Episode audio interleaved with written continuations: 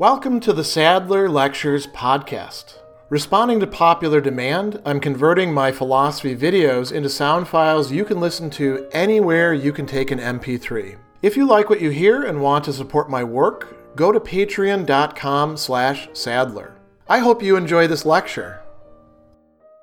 One of the most central features of what we could call the setting of Philip K. Dick's Do Androids Dream of Electric Sheep, besides things like the war having been fought and radioactive dust being everywhere and animals being rare, is this quasi religion, we could call it, of Mercerism. Partly religion, partly psychotherapy, partly philosophy, partly experience. And it's centered around this guy, Mercer, and the practice of using what's called an empathy box in order to attain a state of fusion. And this is something that divides human beings and androids. They not only can't participate in the fusion. They, they also kind of can't wrap their heads around what's going on in there, what human beings are getting out of it. And we first encounter the empathy box and Mercer in chapter two, and it's through the eyes and remembrances, and we could say inner narration of John Isidore the Special. He lives in a building all by himself, and he's, you know, thinking, I'm going to go off to work,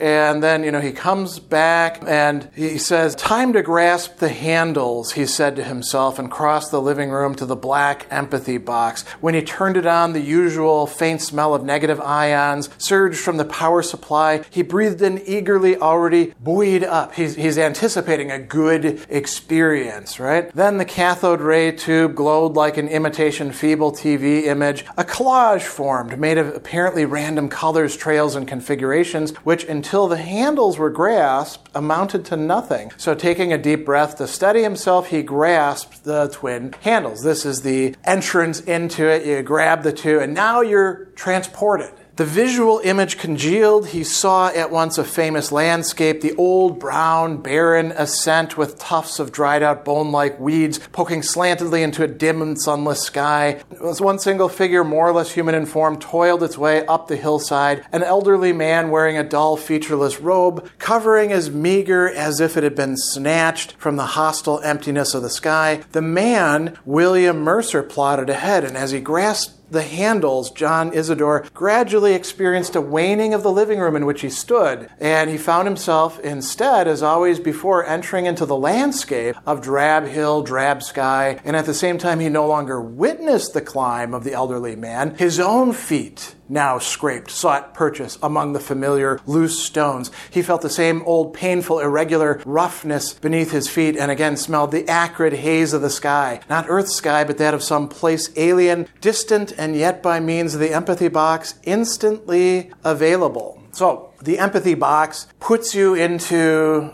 at worst, a virtual reality and perhaps something more, perhaps a connection with Mercer himself. It goes on, he had crossed over in the usual perplexing fashion, physical merging, accompanied by mental and spiritual identification with Wilbur Mercer had reoccurred. So, in using the empathy box, Mercer and the user are now sharing the same consciousness, the, the same memories or experiences, at least for a while. And it goes on further. He says, as it did for everyone who at this moment clutched the handles, either here on earth or on one of the colony planets. He experienced them, the others, incorporated the babble of their thoughts, heard in his own brain the noise of their many individual existences. So let me talk about that for a moment. The, the others now are part of this experience as well. So it's not just Mercer and each individual user, it's the users in relation to each other, with Mercer as being, you might say, the catalyst that allows all of these consciousnesses to precipitate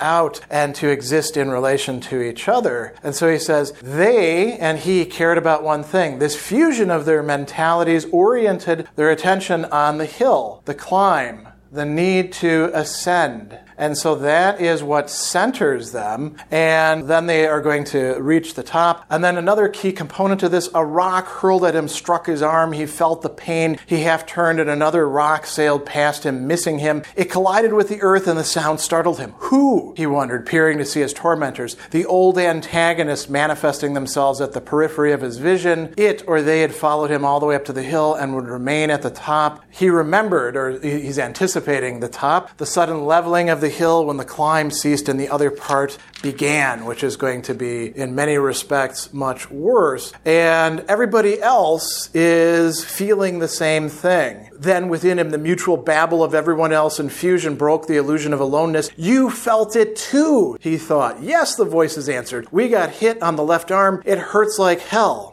And so, this is the opportunity to share consciousness and experiences and affectivity and thoughts with other people in this fusion. So, this is a, a really central part of it. And, you know, who are these antagonists? If we skip ahead a little bit to chapter three, where Rick Deckard, the bounty hunter, is now reflecting on things, you know, he, he talks about empathy and, and what it's for. But here's the key part for Mercerism the empathetic gift blurred the boundaries between hunter and victim, between successful and defeated, as in the fusion with Mercer, everyone ascended together, or when the cycle had come to an end, fell together into the trough of the tomb world. And he goes on and he says, As long as some creature experienced joy, the condition for all other creatures included a fragment of joy. If any living being suffered, then for all the rest, the shadow could not be entirely cast off, right? So this is an important part of it. And then Rick thinks about androids and he says, In retiring, killing an Andy, he did not violate the rule of life laid down by Mercer. You shall kill only the killers. Now, notice the importance of that. It's not saying you will not kill at all, right? Which would actually be feasible for many human beings within the society that, you know, Deckard and Isidore live in, where animal life is incredibly, you know, sacred and respected, and human life is generally not taken by other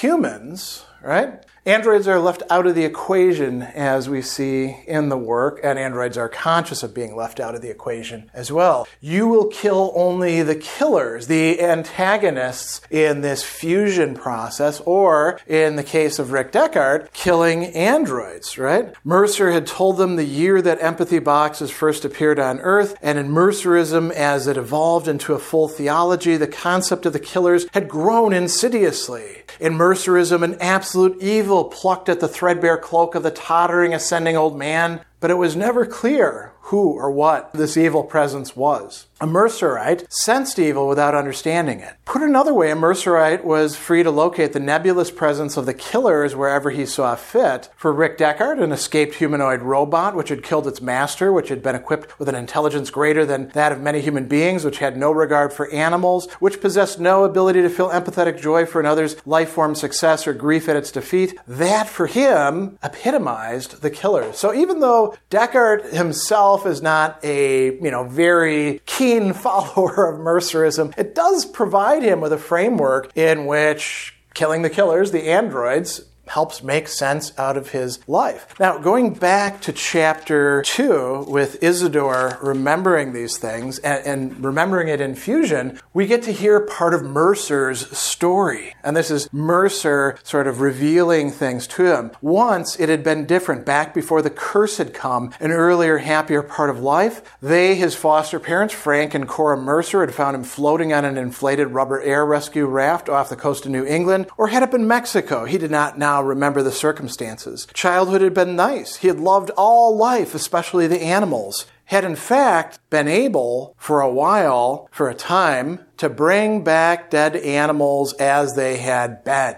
So this is really key about Mercer. He lived with rabbits and bugs wherever it was, either on Earth or a colony world. He'd forgotten that too. But he recalled the killers because they arrested him as a freak, more special than the other specials. And due to that, everything had changed. Now, again, this is what Mercer is giving all the people in Fusion as they remember what he remembers. Local law prohibited the time reversal faculty by which the dead returned to life. They'd spelled it out to him during his 16th 15th year. He continued for another year to do it secretly, but an old woman had told. Without his parents' consent, they, the killers, had bombarded the unique nodule which had formed in his brain, had attacked it with radioactive cobalt, and this had plunged him into a different world, one of whose existence he had never suspected. This is the tomb world. It had been a pit of corpses and dead bones, and he struggled for years to get up from it. The donkey, and especially the toad, the creatures most important to him, had vanished, had become extinct. Only rotting fragments, an eyeless head here, part of a hand there remained. At last, a bird which had come there to die told him where he was. He had sunk down into the tomb world. He could not get out until the bones strewn around him grew back into living creatures. He had become joined to the metabolism of other lives, and until they rose, he could not either. How long that part of the cycle had lasted, he did not now know. Nothing had happened, generally, so it had been measureless. Without anything happening, you can't tell time passing. But at last, the bones had regained flesh, the empty eye pits had filled up, and the new eyes had seen, while meanwhile the restored beaks and mouths had cackled, barked, and caterwauled. Possibly he had done it. Perhaps the extrasensory node of his brain had finally grown back, or maybe he hadn't accomplished it. Maybe it was a natural process. Anyhow, he was no longer sinking. He'd begun to ascend along with the others. Long ago, he'd lost sight of them. He found himself evidently climbing alone, but they were there. They still accompanied him. He felt them strangely inside him. So Mercer becomes something like a resurrected what would we call him? Catalyst, Messiah in some respects, a bringer of life, protector of life, coming up from the tomb world, coming up from the realm of death and decay. And this is going to be another central idea as well that pops up. You know, Deckard himself acknowledges that there's all of this stuff going on, and, and, Mercer is at the center. Isidore, in explaining Mercerism, also notes that, as he talks about Kipple, the only real exception to this is, is Mercer. But he also explains Mercerism to an android. And the androids don't really like Mercerism. In part, they're resentful of it, right? So when Pris first shows up, he says, no, no one can win against Kipple. It's a universal principle. The entire universe is moving towards a final state state of total almost Kippleization, except, of course, for the upward climb of Wilbur Mercer, which human beings can participate in. The girl eyed him, I don't see any relation. That's what Mercerism is all about. Again, he found himself puzzled. Don't you participate in fusion? Don't you own an empathy box? After a pause, the girl said carefully, I didn't bring mine with me. I assume I'd find one here. But an empathy box, he said, stammering in his excitement, is the most personal possession you have. It's an extension of your body. It's the way you touch other humans. It's the way you stop being alone. But you, you know that. Everyone knows that. Mercer even lets people like me. He broke off, but too late. He'd already told her, and he, and he could see by her face the flicker of sudden aversion that she knew. I almost passed the IQ test, but I'm not very special, only moderately. Not like some you see, but that's what Mercer doesn't care about. And then Pris has a great one liner. As far as I'm concerned, you can count that as a major objection to Mercerism. So again, we see the contrast between the human and the android here. Now, there's a, a, very important set of passages that we find taking place in chapter 15 after Rick brings home the goat who he has bought with the bounties on the three retri- re- retired androids. And Iran, you know, and Rick talk back and forth and, you know, they're very happy. And then she says, really, we ought to go downstairs. She says, let's run downstairs and give thanks to Mercer Then we can come right up here and name her. She needs a name. Maybe you can find some rope to tether her. And why is this important? Because it would be immoral not to fuse with Mercer in gratitude, she says. I had a hold of the handles of the box today and it overcame my depression a little. Just a little, not like this. And then she shows him a bruise where she had gotten hit by a rock and she says, Get in, Rick, this will just be for a minute. You hardly ever undergo fusion. And then here's where it comes in with another interesting thing. It's not just immoral not to fuse with Mercer in gratitude. Why is it immoral not to fuse with it? She brings up the word immoral again. It would be immoral to keep their joyful mood to oneself. As you're a user using the empathy box, fusing with Mercer, you can transmit to others what it is that you're feeling. And you can thereby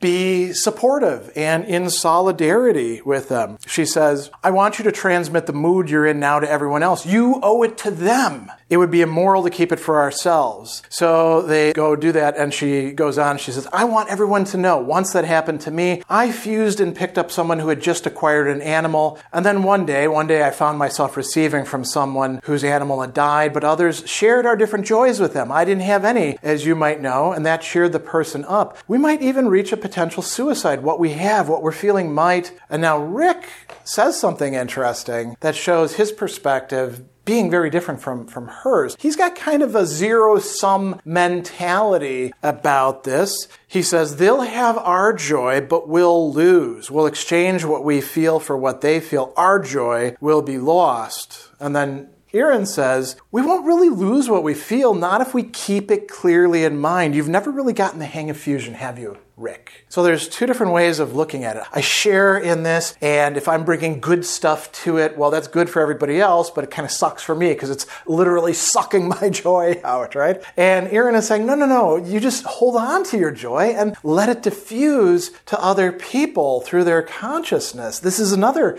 possibility and two different interesting models here. Now, remember that Rick had talked about this earlier. Empathy itself is sharing the joy of others, also sharing the suffering of others, right? So they go on, and Rick actually has his first fateful encounter with Mercer. At the black empathy box, his wife crouched, her face rapt. He stood beside her for a while, his hand resting on her breast. He let it rise and fall, the life in her in the activity.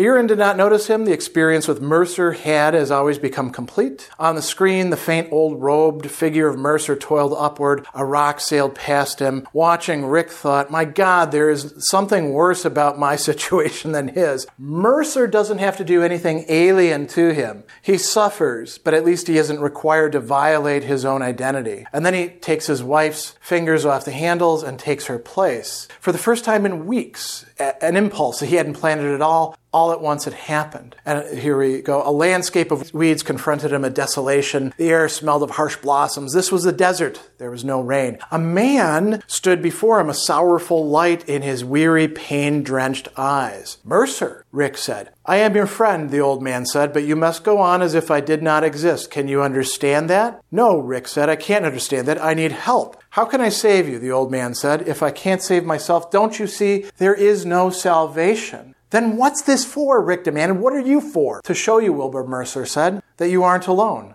I am here with you and always will be. Go and do your task, even though you know it is wrong. Why? Rick said. Why should I do it? I'll quit my job and emigrate.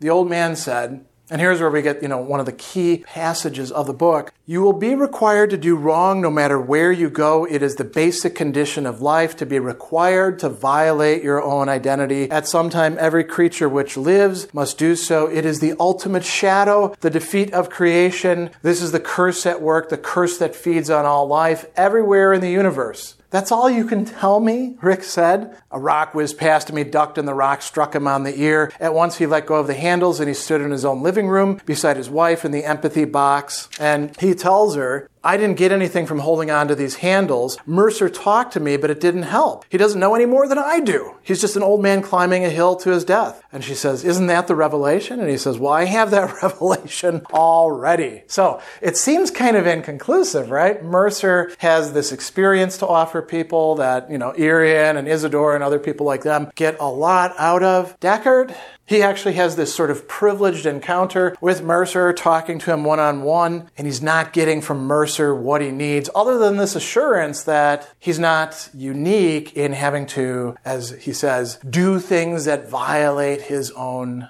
identity. So we see that Mercer plays an incredibly important role within the narrative world of this novel and for the characters who populate it. Special thanks to all of my Patreon supporters for making this podcast possible. You can find me on Twitter at Philosopher70, on YouTube at the Gregory B. Sadler channel, and on Facebook on the Gregory B. Sadler page. Once again, to support my work, go to patreon.com slash sadler. Above all, keep studying these great philosophical works.